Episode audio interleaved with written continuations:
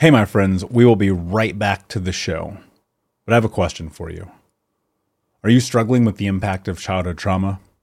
Well, know that you're not alone. I'm here to let you know that I'm starting a brand new weekly coaching group that includes a year of live coaching, accountability, support, habit and goal setting, and more. I'm starting a waitlist for the group right now, and I'm only taking a handful of people. And I'll let you know that through this personalized coaching, we'll work together to help you understand how your childhood trauma has shaped your beliefs, behaviors, emotions, and will help you create a roadmap for healing and growth. Right now, you can schedule an absolutely free coaching session with me and get put on the wait list if you go to thinkunbroken.com. My friends, it's your time to turn your trauma into triumph, breakdowns into breakthroughs, and become the hero of your own story and I'm here to support you in doing that. Just go to thinkunbroken.com to register for a free coaching call with me and to get put on the wait list for the brand new weekly coaching program. We'll be right back to today's show, but before we do, I want to let you know that you can get a free copy of my first book, Think Unbroken Understanding and Overcoming Childhood Trauma, when you leave a review for the podcast on Apple Podcast, either on desktop or on your phone. All you have to do is go to Apple Podcasts, look up Think Unbroken, click follow in the top right, and then go and leave a review at the bottom. And when you leave that review, screenshot it and send it over to book.thinkunbroken.com where you can upload your contact and mailing information, and we will send you a free copy of this award winning best selling book, absolutely free, including shipping. Just go to book.thinkunbroken.com to upload your screenshot review from Apple Podcast for the Think Unbroken podcast. And until next time, my friend, be unbroken. I'll see you.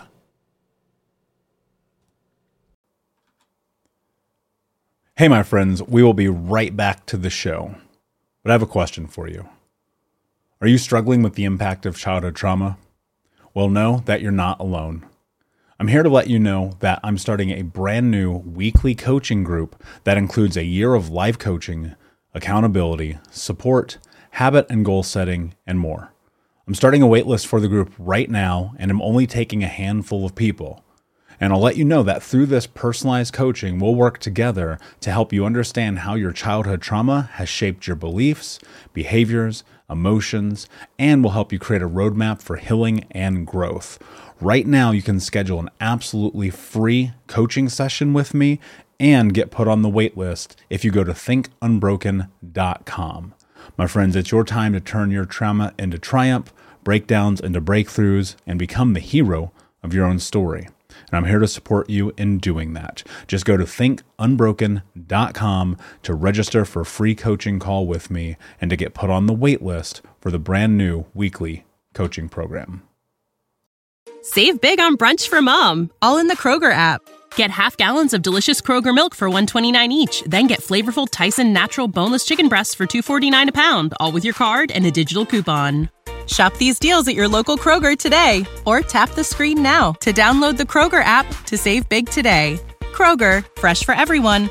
Prices and product availability subject to change. Restrictions apply. See site for details.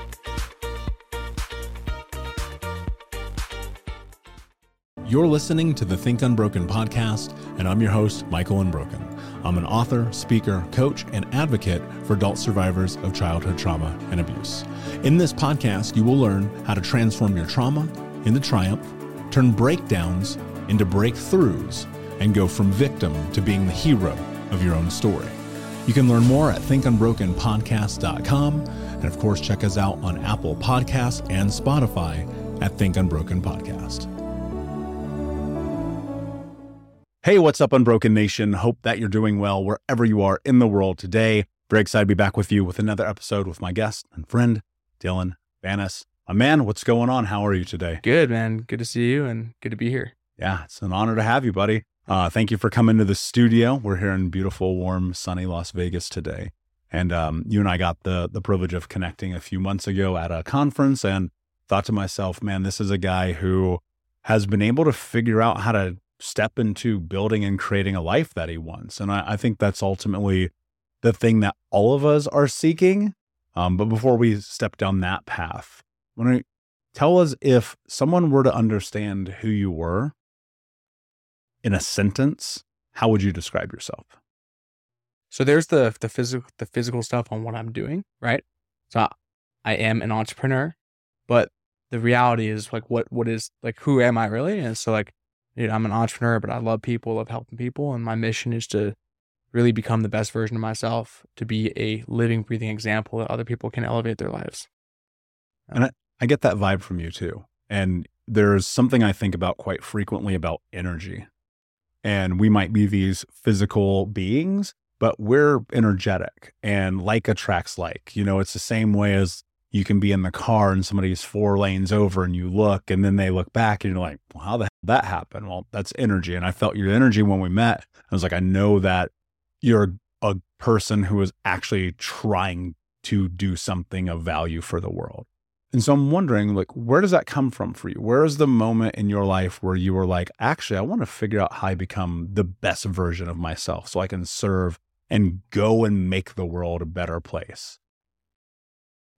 So I like my I have two I have four core values in my life. The top two are interchangeable and they change depending on where I'm at.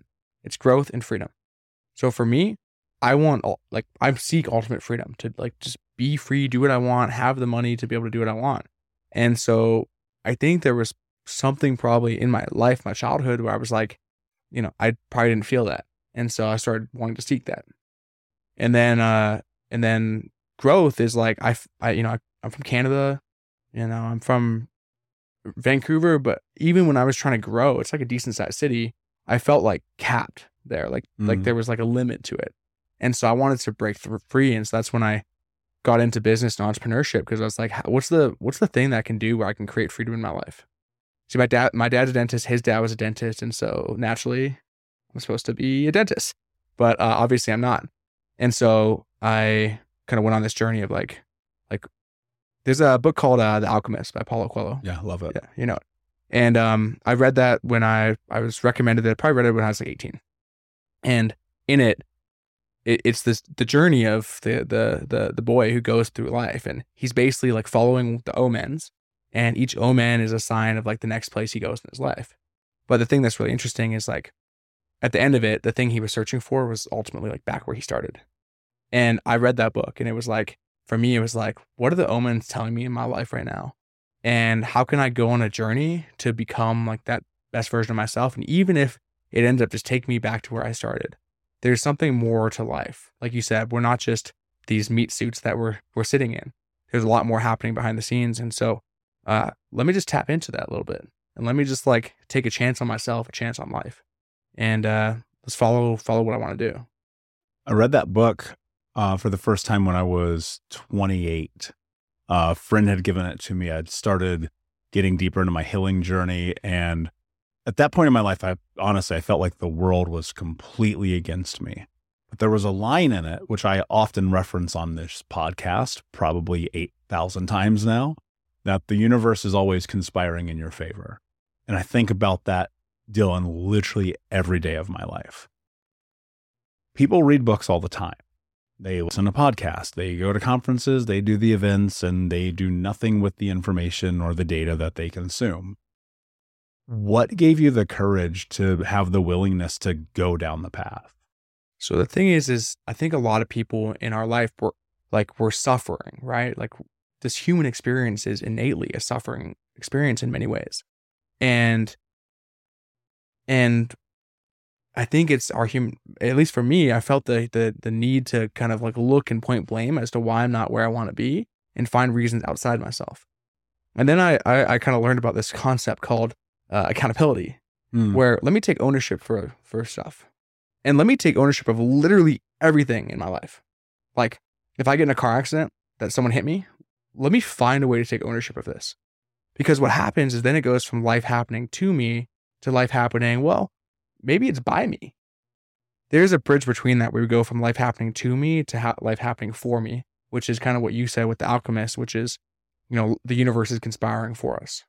But if we can go through to the point where life is happening by me, we're no longer a victim of our circumstances, but a creator. And so when I learned about this accountability, I was like, so you're telling me if I take ownership of like my life and what the stuff that's happened to me, maybe I can then create a solution to change it. And so um, I started just owning everything, good, bad, and it allowed me to just like to to feel comfortable to take to to move in the right direction.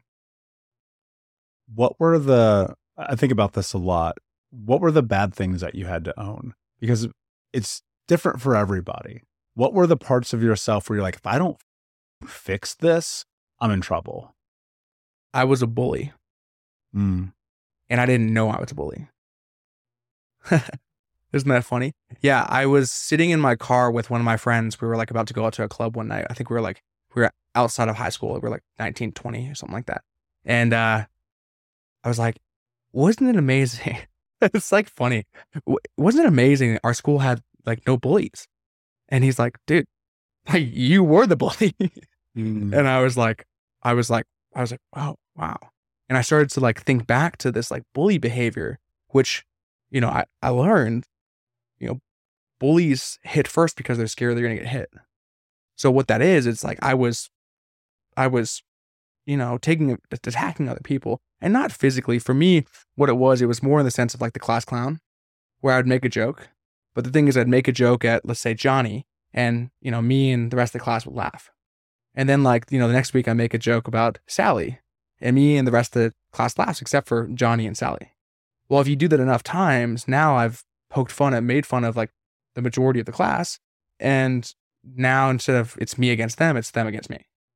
And I had that turning point in high school where I had you know, looking back, I'd, I'd pissed off enough people uh, accidentally through trying and seeking for attention and seeking to be, uh, you know, worthy and, and approved by them that I then had made enemies. And I ended up being alienated and, and not really having a friend group. And so that took me into like really like, you know, work. And then like, you know, from there, I, I started hanging out with the wrong people because like the only people that would let me into their friend group were the, you know, the wrong people. And it was just a search for meaning. it was a search for significance. And uh, I, oh, you know, I made mistakes along the way. And so that was one of the first things I had to own. Like, dude, maybe, maybe you're not, like, maybe you're not likable. Maybe people mm-hmm. don't like you. And maybe it's because you're mean to them. And so from there, I could kind of change my behavior where it's like, let me see, like, how am I being mean? Uh, or how am I bullying people? And how can I start to accept people? What's going on internally? Why am I doing this? and I started going on a spiritual journey, and that, that is when my my personal spiritual journey really started. And I started learning about this stuff called the you know well, law of attraction was one of the first things, but then you know then like this thing called energy, hmm, aura, chakras, hmm, interesting. And then you know now now I have an understand not a deep understanding by any means, but um I understand that this isn't it. This isn't this isn't real. This is our current reality but this isn't what is really there. I remember these moments when when I was a kid and having been both bullied and becoming the bully and then getting deeper into this this healing work, right? Which I think is massively important because most of the time that's learned behavior. We see it in our homes, we see it in our peer groups and sometimes it's the thing that we move towards because we're like this makes me feel good for 8 seconds. I never actually said this one time publicly. There was this girl in high school who was pretty overweight and she was reaching into this cabinet in the class. And I go, because I heard this on like Jay and Silent Bob movie. And like knowing in retrospect, like that's probably not the best place for source material. I go, and loudly, Dylan, everyone, you could probably hear this down the whole street. I go, there's no snacks in their lunchbox. And I remember like the laughs of all of the room were like huge and huge. And like, and I can't imagine the pain that I caused that girl. Even to this day, it bothers me. I tried to find her on Facebook. I couldn't find her. I was going to apologize. Mm-hmm. And, and I remember like knowing that for myself as a child, I bullied people because I was bullied at home. My parents, my friends, my peers, and it felt like like what you had mentioned there's something about you you do this, you get the laugh and you feel good for 5 seconds. And then you get the reflection somebody comes to you and like, "Dude, you were the bully." And it wasn't huge uh, and it was never physical for me and it kind of really shaped my life when I was about 27 and I was sitting in therapy or I was reading a book, something about it. And one of the questions in it was, why do you behave the way you behave?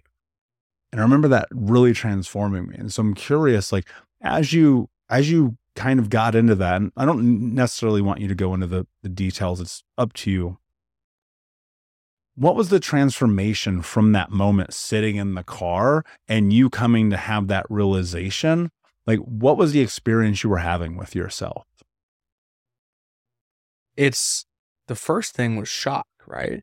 And like, and surprise. And then like, I think we go through these, this level of like, like, is that true? Is it not true? Like, I don't believe it. But then once we come to, once I came to accept it, it was like, it was, and this was all, this is in, you know, a matter of seconds, right? I'm going through all these things in my head. And I'm like, then I realized, hmm, you're right. And the most mind blowing thing happened that night. We went out to the bar we were going to, and uh, in Canada, you can drink at 19. So, you know, like where everyone's like, you know, 19, 20 year olds at the bar. And uh, I saw this kid. Now, this kid that got, guy, I mean, he's, he's my age. He had gone off to Europe to study, and I guess he was back for summer or whatever. Yeah, the, the chances of me seeing him was like pretty unlikely, and let alone that night. This is a kid that I remember bullying, like like in a sense of I wouldn't have called it bullying, right? For me, it's just like me and the boys, like we're rip, rip, ribbing, you know, ripping on each other. Sure, It's- and it's- boys do that. yeah. But when it's not someone that's my friend, that's I guess the difference, right? It's it's we're bullying him. And uh this kid was like the he was like good looking, like the girls like super popular, the girls loved him. And really I was envious of that, right? Mm, Um and so as a way to try to pull him down, to try to be like, you know, to try to make myself feel better, I used to joke and tell him like you're, he's gay, like you're gay, what- you're gay, and I didn't think he was gay, right? Well, uh, I saw on social media like X amount of time later, uh, that he came out as being gay, and so here, here I was in high school. In my mind, like again, like this is not intentional, but my mind it was like me being funny and like all this stuff, lighthearted, but I was literally like picking on someone like for that, like as a joke. But later it came out that he really was gay, and I saw him, and I, dude, I, I like, I saw him, and I was like, dude, I, I went right up to him, and I like, dude, I'm so sorry, by the way. I saw you came out, and I just wanted to let you know, dude. I, I'm like, I apologize. Like, I can't even believe th- what I caused you. And uh, dude, he looked at me and was like, dude, let me buy you a beer. And he like bought me a drink, and like we talked for a little bit, and that was it. It was like the instant forgiveness. And it's like I almost like I had more hard feelings about the situation than he did. And seeing someone come at it with that kind of character was like, I guess that was a, a pivotal moment in my life where I was like, wow, like this guy's forgiving me. You know what that means? It means I can forgive myself for like all the other stuff that I've, all the stuff in my life that I had been holding up to or feeling mad about. It's like, if this kid who I did these actions to can do that, like, you know, what's possible? So yeah, I mean that that was huge for me, really knowing, and I think that's that's th- those two things happening in the same night, pretty much back to back, allowed me to to see people in the world in a different way. I was having a conversation with someone the other night uh, who's very close to me about the word destiny and thinking about the universe and the way that we live is to some extent, even though I want to fight it, like oddly predetermined.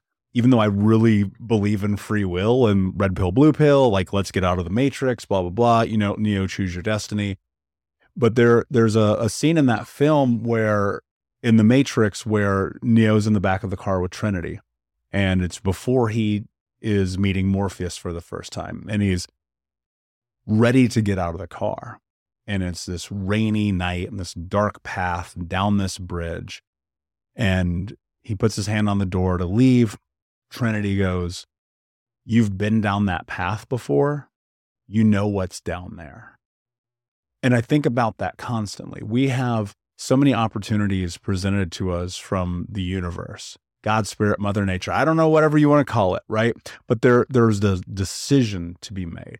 And you used a word that I think is twofold. One, vastly overused, and two, incredibly underrated. It is such an interesting juxtaposition. And that word is forgiveness. And so I'm wondering for you, what has forgiveness meant for you in your life?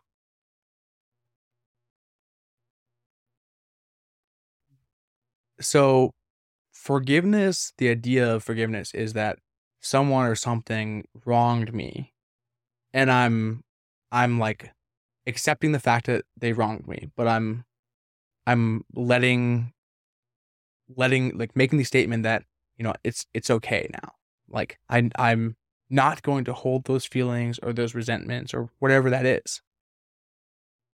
Now, is that the best method, right? If someone wrongs us, if if if we think someone wronged us and we're forgiving them, we're accepting the fact that we think they wronged us, which means we're back to the victim standpoint. I don't I like to live in the creator standpoint. So if we're forgiving something, I want to make sure what it is is like, you know, we were in this instance, something happened, and I'm a, I'm just I'm forgiving the pain, I guess.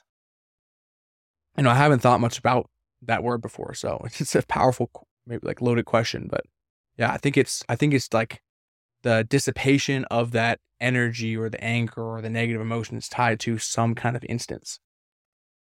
You mentioned at the bar having the beer and being forgiven. Do you believe that had you not made that decision, you would be where you are right now? To go up and talk and apologize, right? Seeking forgiveness. Mm, probably not maybe in a different path or a different journey. But it's crazy how little things like that, like in fact, many of the people who've had the biggest impact on me will never have any idea. This guy's never gonna, you know, I think this is probably the first time publicly I've spoken about that. I've spoken about it with friends before, but you know, he's not probably not going to see this.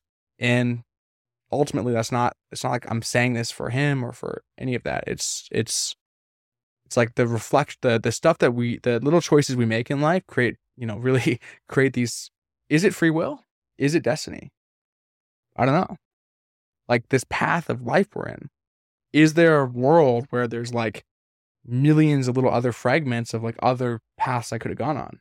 Or is this path was it written? And i'm just going through it experiencing it.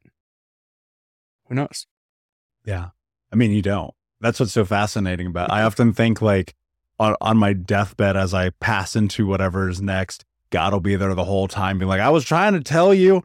you know, and I, I think to ignore the signs is is dangerous, right? Because they're the only way that you create change in your life is by creating change. Like you you have to be willing to accept the fallibility. And one of the things that I've often experienced is my character historically has been stubborn as and and I've been that way as a defensive mechanism. And I had a conversation with someone the other day that very likely changed my life. I'm still processing, so I won't get into the full details. But effectively, it was about the reflection of the simplicity of the actions, right? And looking at life and saying, is this thing that I'm doing really truly moving me forward? Because I think that a lot of times we feel like we're moving forward, but we're we're not. We're kind of stagnant, right? You said something really powerful that sat with me that I I try to teach my clients when I coach them when they come into our coaching program, and that is you need to leave where you are because you're going to reach the ceiling. You had that experience in Vancouver, looking, feeling like there's nothing else here for me. Most people stay. The va- Dylan, the vast majority of people on planet Earth, and I'm talking about like 78%. This is a stat that I saw. Uh, I want to say it was the Huffington Post. Don't butcher me if I'm wrong, by the way, because it might be 70%. I don't know. But I am saying that the vast majority of all human beings live in this world right now within 10 miles of where they grew up. And I think to myself all the time, like there is something about the exploration of discovery and who you are by packing up your and walking into the unknown that's going to give you the ability to really find yourself. So I'm curious, how did you know you were reaching the ceiling in Vancouver?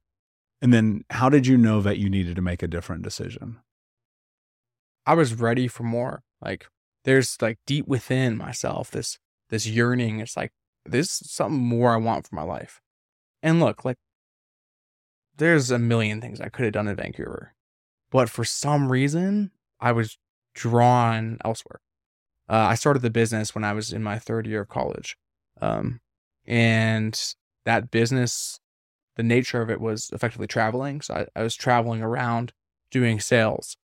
And so I started the business and then, you know, I basically was in a different city every weekend for the next uh like 2 years. And I the business actually became pretty successful quickly, so I just dropped out of college and I had one year had one year left and dropped out.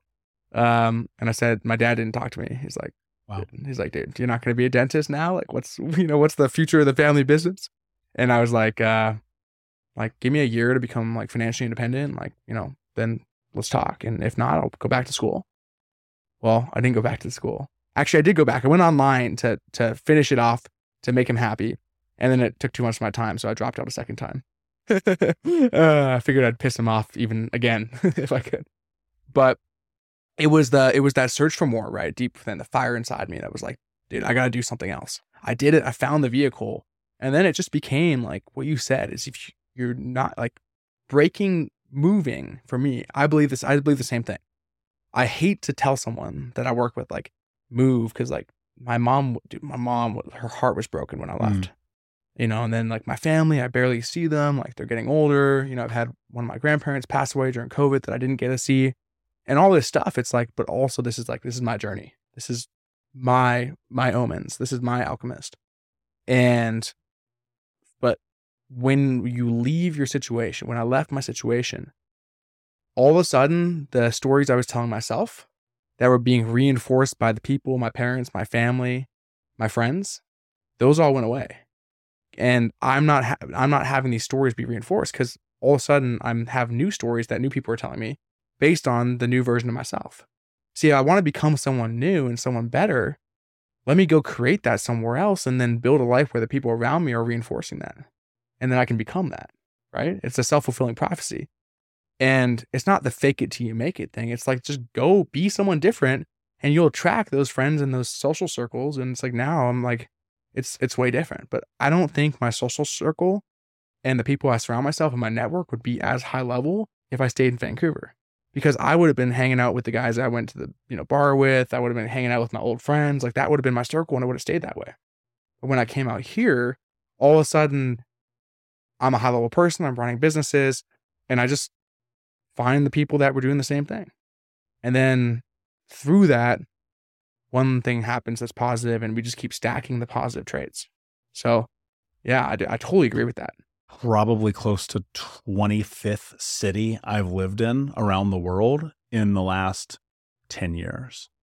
From all over Asia to South America to the West Coast to the Midwest and everywhere in between. Because I'm constantly in seeking of the thing that I know is out there.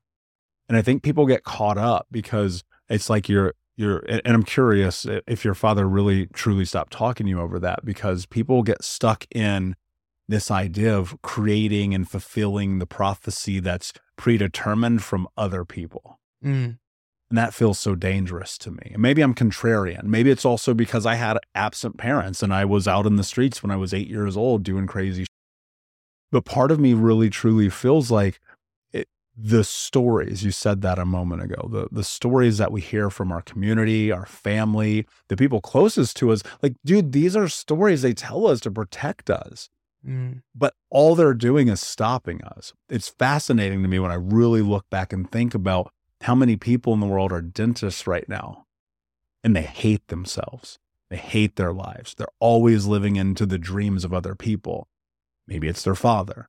And that's that's a level of combat, like emotional combat, that is painful. It is cutting. It gets you in this way where you can't even really understand how to navigate the world. But yet, for some, you said, I still am going to do this. So I'm, I'm wondering what was that like for you? Like navigating that experience, removing effectively the lineage, the family business, the legacy of your grandfather and so forth. Like how do you navigate that as a as not only a man but as a human being to be like this is where I'm going and I understand that you don't like it. Yeah, well, my dad's amazing. We have a, I I I I would say him and I both think that we have a really strong relationship now. But did I have daddy issues? I mean, maybe. You know, like like not you know, I I guess dude, everyone has has has going on, but like did I was seeking for something and I wanted that from him. And he and he was seeking for something from me and he wanted that from me and we just were out of alignment. Mm. And that was it. Not that either one of us was wrong. It was just like he wanted the studious, you know, whatever. And I was like the, you know, the opposite. So with that, I went and did my own thing.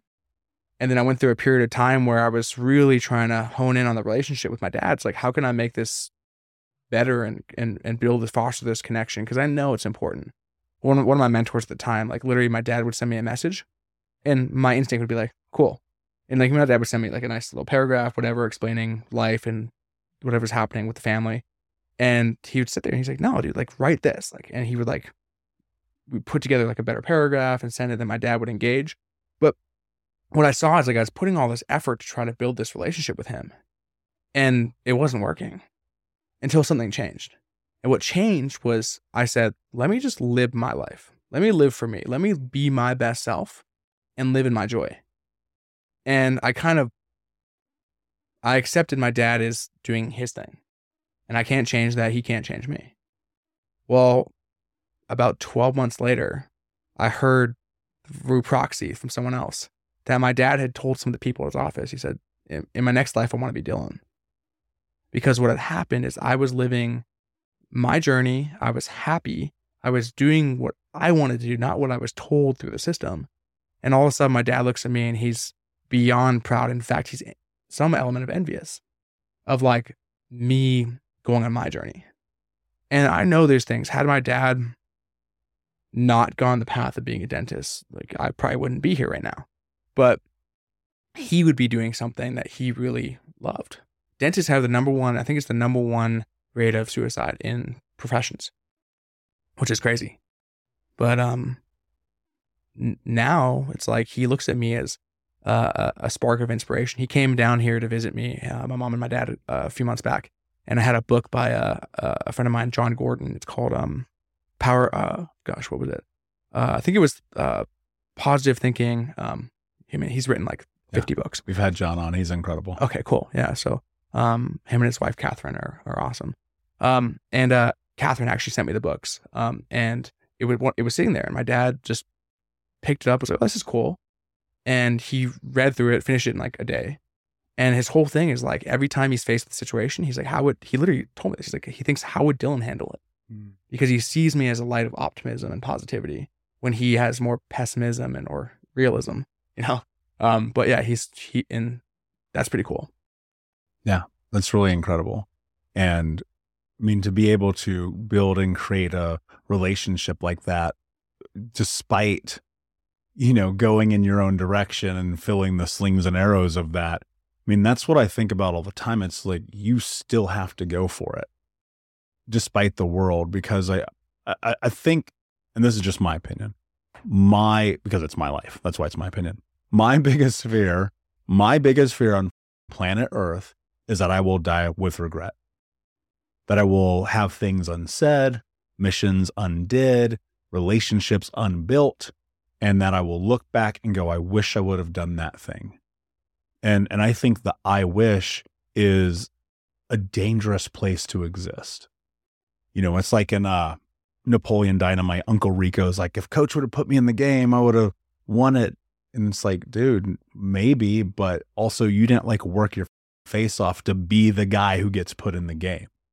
And I think people fail to remember this aspect. It's like you can have the dream that you want, you can do it. Like you can literally do it. Like if anyone has ever done it in the history of time, you can do it too. Right. Mm-hmm. That's how I look at life. I'm definitely a realist in that aspect.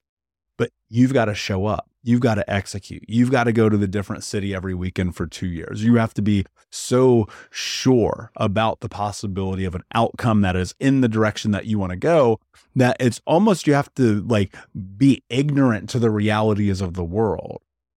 How how do you define success in your life? And how do you look at this whole adventure that you're going on in towards building and becoming the better person that you're meant to be? So the formula for success, happiness, and everything you want in life is simple.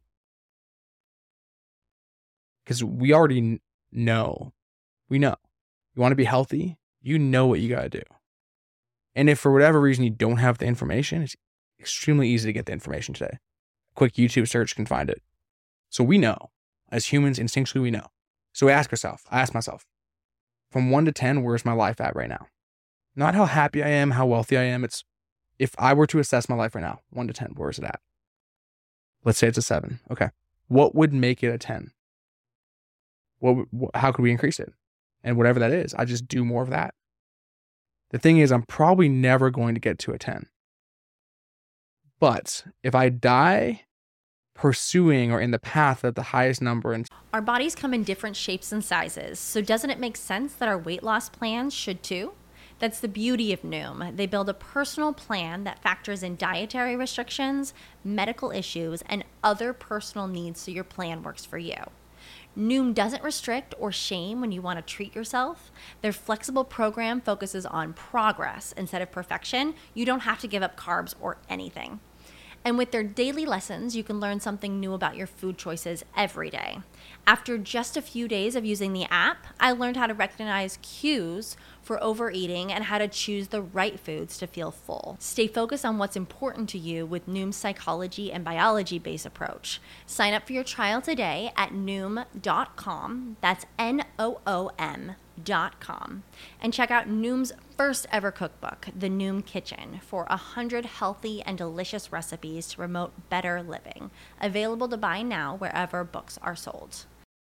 Striving towards it at every time in my life, I'm not going to die with regrets because I know that my life is for, I've from the moment I put attention on it and realized that this was important, then I I started to move towards that.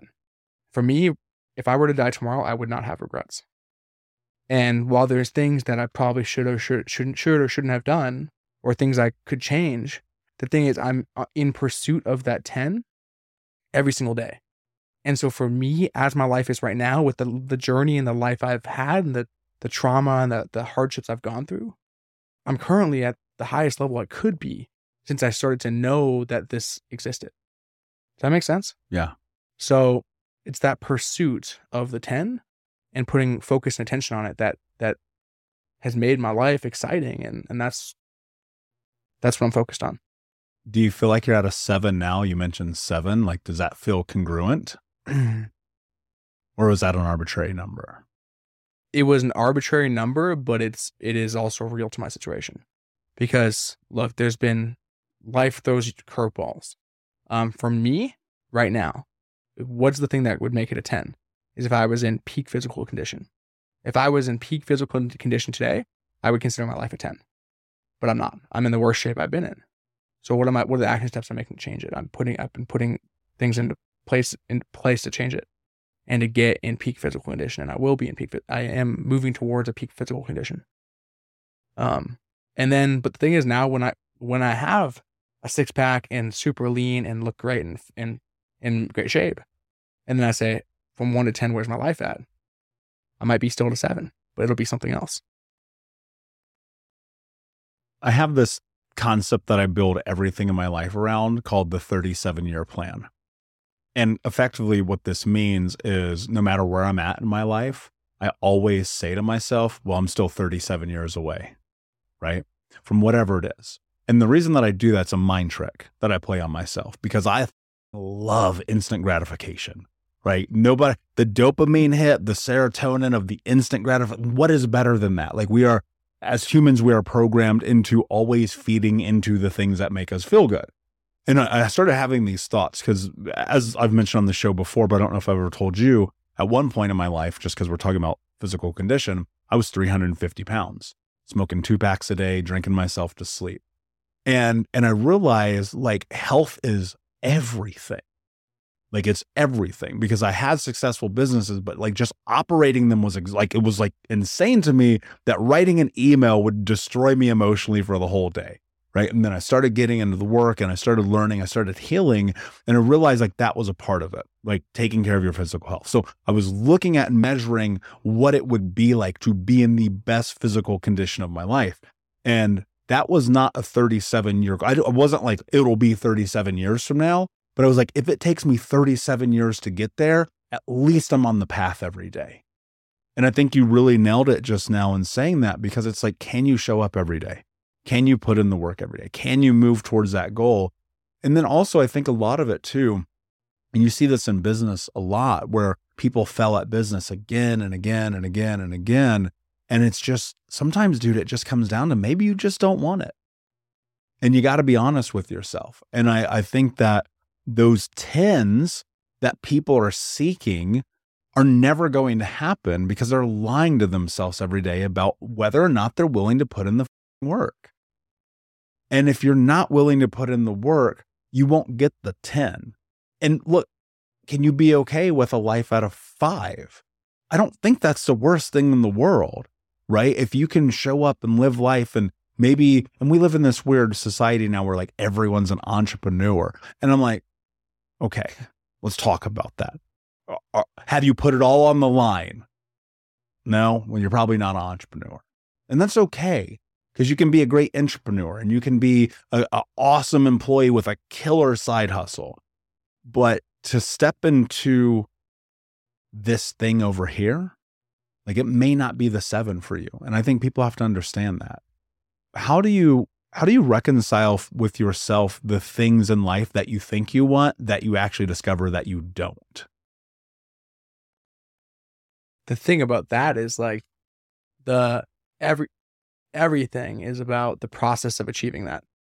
Like, dude, I I I have a on my I have two vision board. I have a meditation room in my house, and in it, right next to I have a meditation chair next to my sauna, and on the wall of the sauna, I have two big vision boards uh, posted up there, and I created these, uh, you know, one eight years ago, and another one three years ago, and, and I've kept them, and I look at them every day.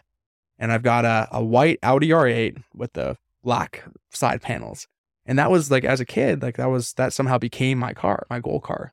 And I've got I've got other stuff on there too, but the thing is, is like the moment that became attainable for me, I now have a car that's more expensive than that car, but no one would know because it didn't, it became, for me, my priority shifted.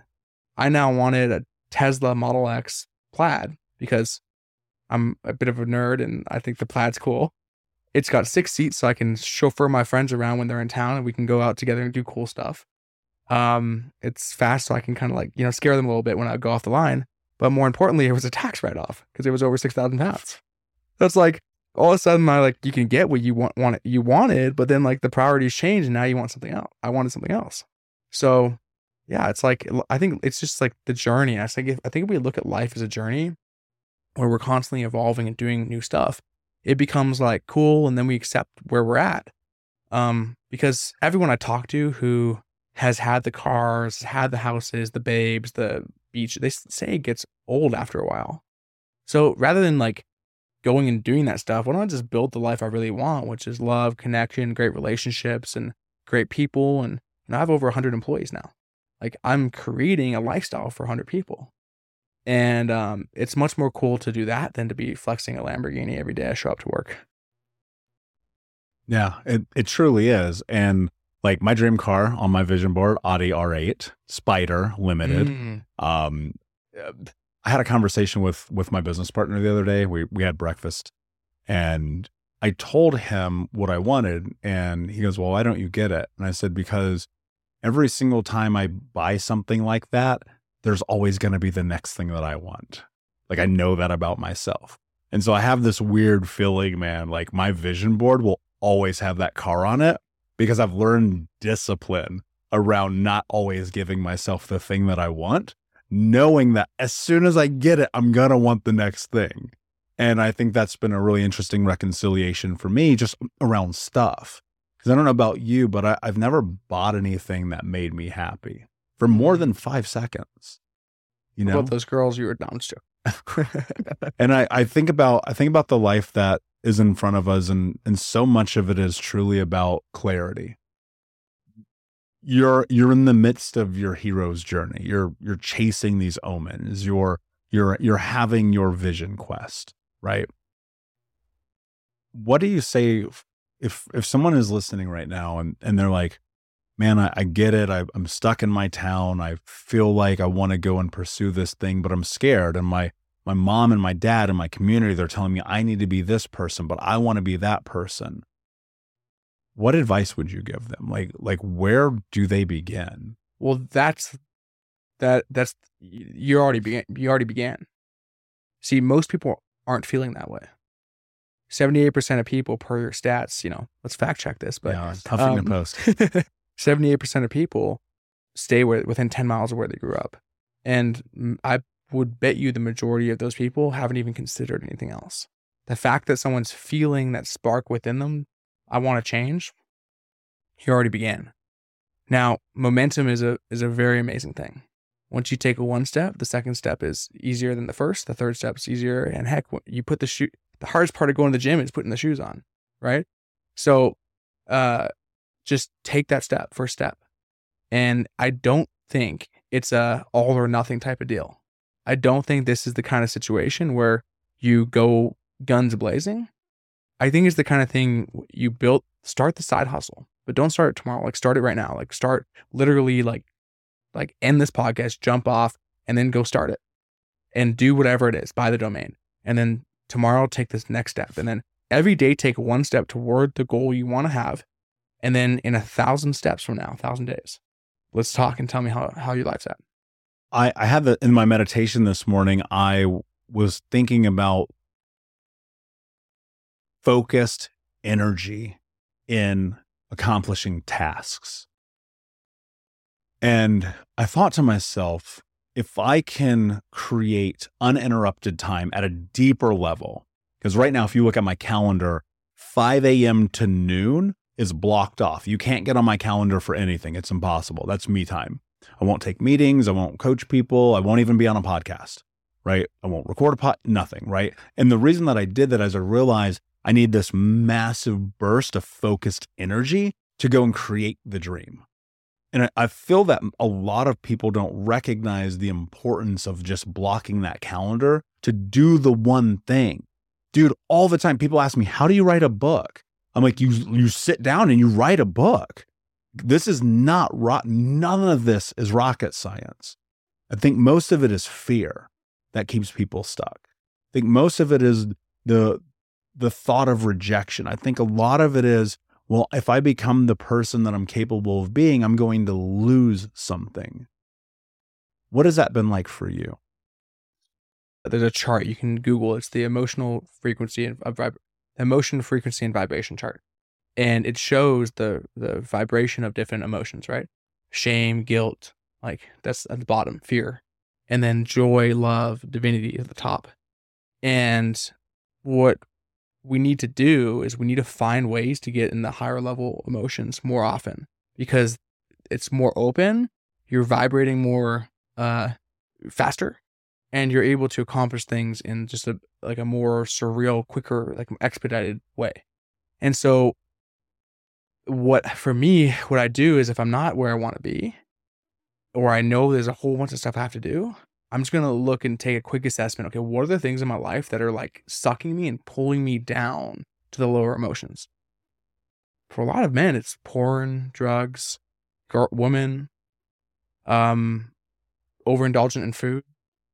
Uh, for me, one of the things that was causing the most amount of anxiety was having my email notifications on. Two months ago, two and a half months ago, I just turned off all my email notifications like just on my phone. I just said, I'm not going to see a single email that comes through. And the only emails I'd see were the ones when I happened to log into my computer and I'd see like the first 10 that were there in the day and I'd get back to them. And it felt amazing. dude, the last two months, I've been excited about life to be able to just go out and create. I've been putting in 18 hour days with not, no fear, no, no issues. But what happens is when I'm feeling good about my life and my day, it got notifications on, I pull up my phone to check the time or whatever, and I see angry client or whatever it is, right? Or, you know, like, uh, uh, you know, someone needing my help right now or whatever the, the email is. All of a sudden, everything goes away and I go down to a lower level of emotional frequency. And then I'm able to create at a, a lower level. So now the problem in that case is what happens is all of a sudden balls start getting dropped because I'm not doing my emails. So uh, I, I ended up creating another system where I brought on someone specifically who goes and they actually filter all the emails and then they pack them into nice little folders for me. So every morning, uh, I get on a call with her at 9 a.m. for 30 minutes and she just tells me like we review them and I give her the answers. I don't have to know the context. She just I just give her the answers I need and emails are cleared. So uh yeah, that's the process. yeah, there's a, there's a solution. I, I think that there is a analytical solution to every problem that we face. And actually I don't have email notifications on my phone. In fact, my phone almost exclusively stays in do not disturb. I have to add people to the list so that they can get through. Because I realized if you I always tell people watch, uh, do two things. One, read Dopamine Nation, a book by Anna Lembke. She's been on this show. She's an incredible human being who dove into the the science and research of addiction. And then read, or excuse me, watch the Social Dilemma, the the documentary on Netflix about algorithms and our social media consumption. And when I read that book, I interviewed Anna and I watched that documentary. I was like, nope to all of this. In fact, what's interesting, like from a business perspective, because I made the decision to only post and leave social media, I get murdered in the algorithms, right? I don't get 10,000 likes like I used to. I don't get 80 followers a day, like whatever. And I'm like, I don't give a because. I used to get trapped in it, right? As we all do. And so I, I often look at the trappings of our own demise through our own hands. And I ask myself, a really simple question Does this make my life better or worse? And it's in that pause, right? Which I assume you had some moment of pause in these emails, recognizing the anxiety of it. I have 800 on my dude, I have so many unresponded to emails. Like at this point, I'm like, whatever. but I looked at it and I said, this is actually a mental health thing for me. Because sometimes, even though I do my absolute best, to always show up, always respond, always connect to people. And sometimes I'm not texting you back till 11 o'clock at night. That's just the nature of how it may be. I've made a declaration in my personal life like, I'm going to put myself first. I'm going to not respond, even though it's a client and there are multiple five figures or they're this or they're that. I go, actually, no, no, no. Your needs are not ahead of mine. Is that something that's you found to be true for you? Yeah, but I think as a business person and like this thing of like the customer is always right, like there's this service mindset. It's like, let me serve. But at a certain point, like I can't serve people how I have to and how I need to and how I want to unless I'm serving myself first. And uh it's that selfish mindset. And to be honest, I was like, dude, if, if someone really needs me, if the, if this, this is really important, it'll get to me somehow. Yes, always does. yeah. But I'm just stressing myself out over stuff. It's like I'm I'm even if it's like an invoice, let's say it's an invoice, and let's say like it's a thousand dollar invoice, and worst case scenario the guy adds it doubles it every month. I don't pay it. Well, if it goes over six months, twelve months, like that's twelve grand, whatever. But just by not having to stress about like all these things coming in, I'll probably produce more than twelve grand with that time and the mental clarity I had. So there's a trade off there, but um, and then eventually you got to create the system to to fix it, which I, I've now been able to do, which I don't have to worry about that anymore. But yeah, it's just like gotta gotta uh you know uh, uh Dave Ramsey has a financial. He's like the financial guy. He's a financial thing. It's like one of the things was uh, pay yourself first, right? And uh and and you want to take out money and actually put it into your savings, and that's like the financial thing. But people know to like let's save money, let's pay ourselves first when it comes to finances. But why don't we do that with our time and our emotions? Mm. And so with you, what you're doing is you're paying yourself first every day. You got six hours every day, five, six hours that you're putting and paying yourself first. You know, I do the same thing. When I get up in the morning, I meditate, I read, I hit the gym. And in most cases, I don't even turn my, I don't turn my phone on until I'm uh, driving to the gym. Or sorry, I don't take it off airplane mode until driving to the gym because I don't want to see any of that. This is my time. How do you pay yourself first emotionally? Shoot, I don't I don't overthink things at all. I think one of the I think one of the big things that causes people a lot of pain is they sit and stir over things. It's like something happened, you know, someone said something to me. It's like eh, sitting in like I think there is room for processing it to understand it, but the overthinking of stuff I think just causes negatives. Like when has anyone ever thought about something by themselves in their in their bedroom and it made themselves feel better sitting there for six hours just thinking about it? You just start to all these doubt and the fear comes in. It's like I'm not like like did that person what was like all these things, dude? For me, it's like it comes in, it's out, it's gone. and if I have to deal with it from like a a physical aspect of like I have to take an action step to fix something, I'll you know I'll note I'll note it and I'll, or I'll like I'll, I'll here's step one, step two, step three, parked, and then like when the time comes to deal with it, I'll I'll come back. Okay, here's the action plan. Okay, cool. But I'm not like I gotta I gotta I got a lot of stuff to do. I don't have time to overthink stuff. You know, the people I'm sure you get this. Someone texts you, like especially old friends. This is very common, and they're and you don't text back because you're busy and it's it's lost or whatever. Three four days later, they follow up. Whatever gets lost again. A week later, they send you some text like, "You change, bro you don't care about me anymore. And it's like, for me, it's like, dude, I'm sorry. Like, I, I'll get back to sorry, dude. Like, don't, if I ever ignore you, don't ever think that because I love you. I care about you deeply. I'm just, dude, I'm so busy. Got a lot of things going on. I lose track. I'm not that guy. If you don't respond to me, dude, you don't respond to me for six months. We got a mutual friend, a bodybuilder guy, dude. You know, I'll text this guy and he'll he'll text me back a week later. Say, dude, the message was typed. I was about to hit send and then I got distracted. It's like, I don't care. Like, you don't have to explain yourself to me because, dude, I get it. We're busy. So uh, I would say just don't overthink stuff. Yeah. Yeah, and and more so people are very busy. My my friend group know if it's not on my calendar, it's not happening. And I Brendon Burchard taught me this. Uh, I remember I went to long long time ago one of his courses. Brendon's really kind of the guy who set me on this trajectory long time ago. I bought one of his courses and it really started just it planted the seed. It didn't change my life and I'll never say it did, but it planted the seed. And that's what I always think people need to do. Plant the seed, just get something in your brain, right? That that makes you think differently. And he says, if you want to be successful, show me your calendar. And I've done as my best job I can humanly possible to make sure that the calendar is what dictates my life. Because I can tell you right now, I can make more money, I can travel more, I can make more friends, I can lose all of it and start over again, but I cannot get more time. And it, I feel like if people change their relationship with time and death, they will be able to create, a, in the word that you just used, momentum. And that's such a powerful word because momentum, whether it's forward or backwards, will take you to where you are going. How, how do you think about momentum in your life? How do you apply it? What is its use case for you? So I think of momentum like like music. Um, so whatever kind of music people like, music for me creates momentum and progress. So for example, first thing when I wake up, I pop on either music or a motivational talk um, because I gotta get like moving. Otherwise, I might just stay in bed.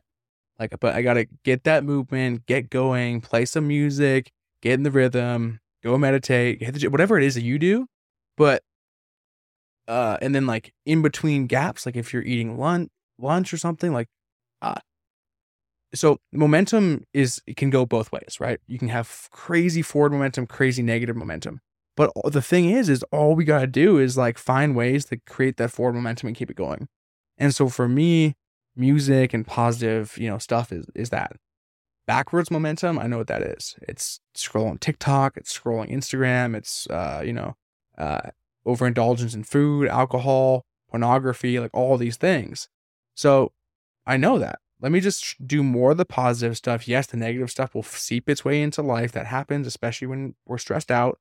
But um, by stacking those things and then like slowly building on top of each itself, you I get to this point where it's like there's no stopping or turning back, and it's like so powerful. It's like it's like where my level of momentum is at right now. Like, dude, I've been hit with some pretty big roadblocks, but I'm going through them because I got so much momentum, and anyone is capable of getting to that point.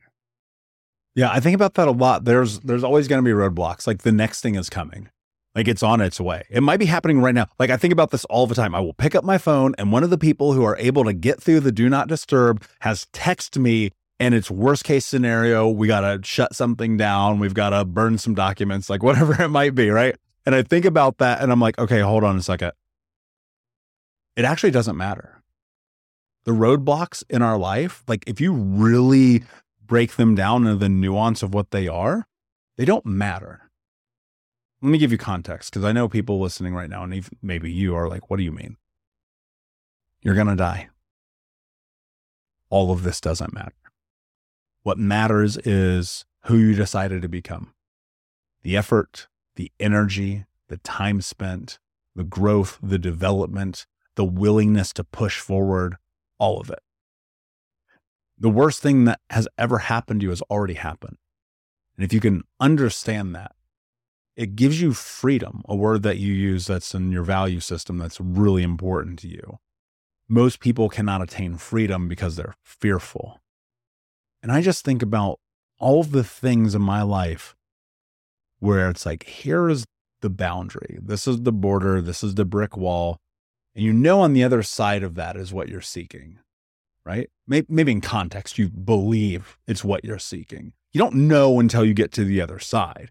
That's not a grass is greener thing, that's an explorative thing. And if you recognize, and, and this is what I believe, that because you're going to die, it actually doesn't matter whether or not that thing turns out good or bad. What matters is you have the willingness to explore. That's freedom to me.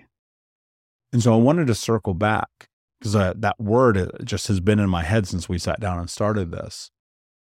How do you get to freedom? So freedom, I think is is is the choice of breaking free from the system. Um, actually, the first years ago, I started a podcast called The Mastery of Freedom.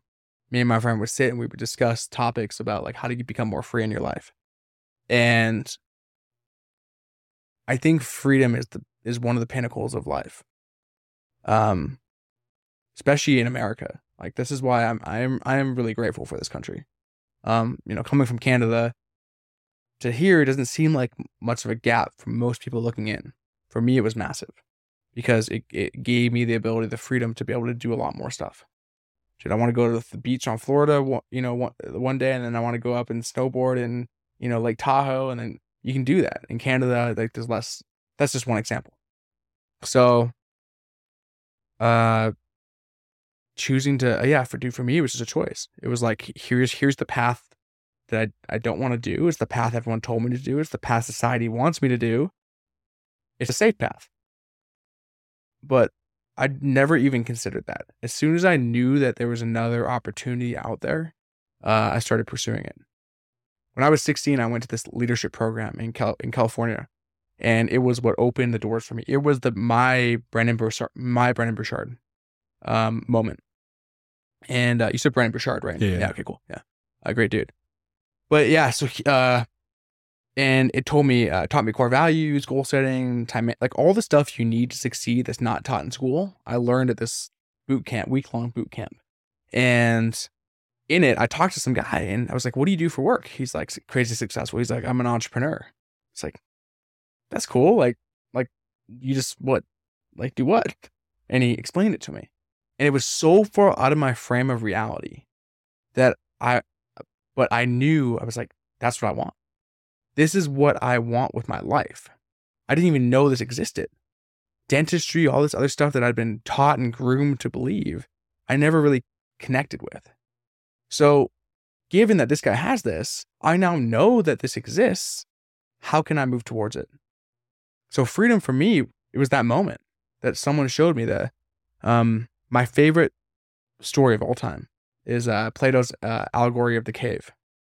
Do you know this one? No, tell me. So there's a group of prisoners. They're shackled uh, on like the floor of like a concrete cave, and behind them is uh, is a walkway where the the guards of the prison are walking back and forth all day long, and then behind them is a fire. So what the fire is doing is it's actually sh- uh, shooting onto the shadows of the prisoners and illuminating these shadows in front of the cave for these prisoners. So this prisoner shackled, their version of reality, they've been there their whole entire life, is these shadows just walking on a cave wall. That's all they see. Following me? Mhm. Now, one day, one of those guys, he breaks free and he goes out, he goes up and out the cave and out into the world. And he goes, Whoa, there's all this reality out here. There's way more stuff happening. And he goes back down and tries to tell the other guys, like, this is actually what's out here. Like, and they don't believe him. And they stay down there because that's their reality. So for me, this moment for me was I saw the truth. I saw that there was more out there. And then I went on this adventure and I chose to go out and go explore that world. Thing is, most people, 78% per your statistics, will check Huffington Post, post for the stats, but they choose to stay shackled. Hmm. Choosing to stay shackled. That's that's true of careers, relationships, friendships, family, money, debt, success, failure. Like it is so fascinating to me. Like this is like a choose your own adventure book. All of it is. Like if you really think about it.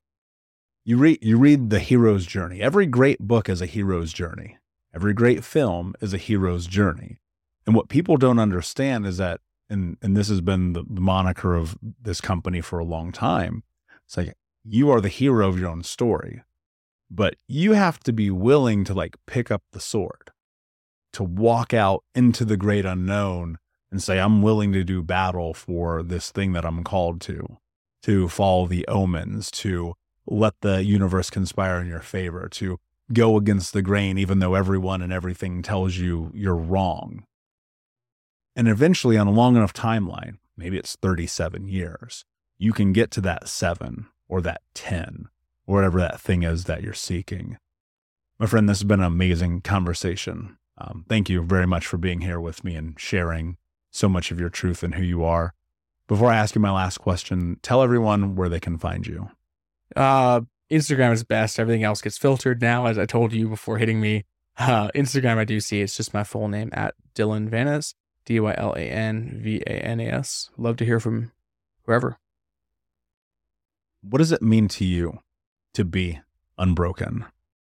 Dude, I, was gonna ask you this. I was gonna ask you, uh, like you know, after the podcast, dude. Like, what does the unbroken mean? I don't, dude. I can't. I'm like, I'm trying to understand this because broken means like it's there's something wrong with it, and unbroken, you would first think like, okay, there's nothing wrong with it, but that's not true because you're almost unbreaking something. You're putting it back together. It's like it's this weird like dichotomy of like words that just don't make sense together, but are seemingly perfect. And so I think I see it as that. You're taking something that was broken and you're accepting that it was broken and then you're pulling it back. Beautifully said, my friend. Unbroken Nation, thank you so much for listening. Please, if you want to learn more information about Dylan, go to thinkunbrokenpodcast.com. I'll have the links for the show notes, in the show notes, I should say, where you can learn more about him and what he does. As well as please make sure that you leave a review and check us out on YouTube. Just search Think Unbroken Podcast. And remember, every time you share this episode with someone, you are making a change and ending generational trauma, helping people break through to become the hero of their own story. And until next time, my friends, be unbroken. I'll see you. Thank you so much for listening to Think Unbroken. Please share this episode with someone who could use it and help us move forward in our mission of ending generational trauma in our lifetime. And if you would, please take five seconds to pop on iTunes or Spotify, hit that five star, leave a review, and you can also reach out to us on social at Michael Unbroken or at Think Unbroken. And of course, you can check out our YouTube channel at Think Unbroken. Thank you for being a part of Unbroken Nation, my friends, and until next time, be unbroken. Save big on brunch for mom, all in the Kroger app. Get half gallons of delicious Kroger milk for 129 each, then get flavorful Tyson natural boneless chicken breasts for 249 a pound, all with your card and a digital coupon.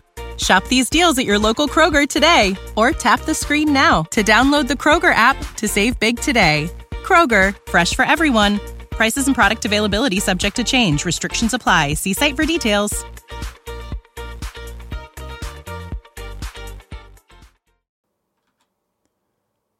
Hey, my friends, we will be right back to the show. But I have a question for you. Are you struggling with the impact of childhood trauma? Well, know that you're not alone. I'm here to let you know that I'm starting a brand new weekly coaching group that includes a year of live coaching, accountability, support, habit and goal setting, and more. I'm starting a waitlist for the group right now, and I'm only taking a handful of people.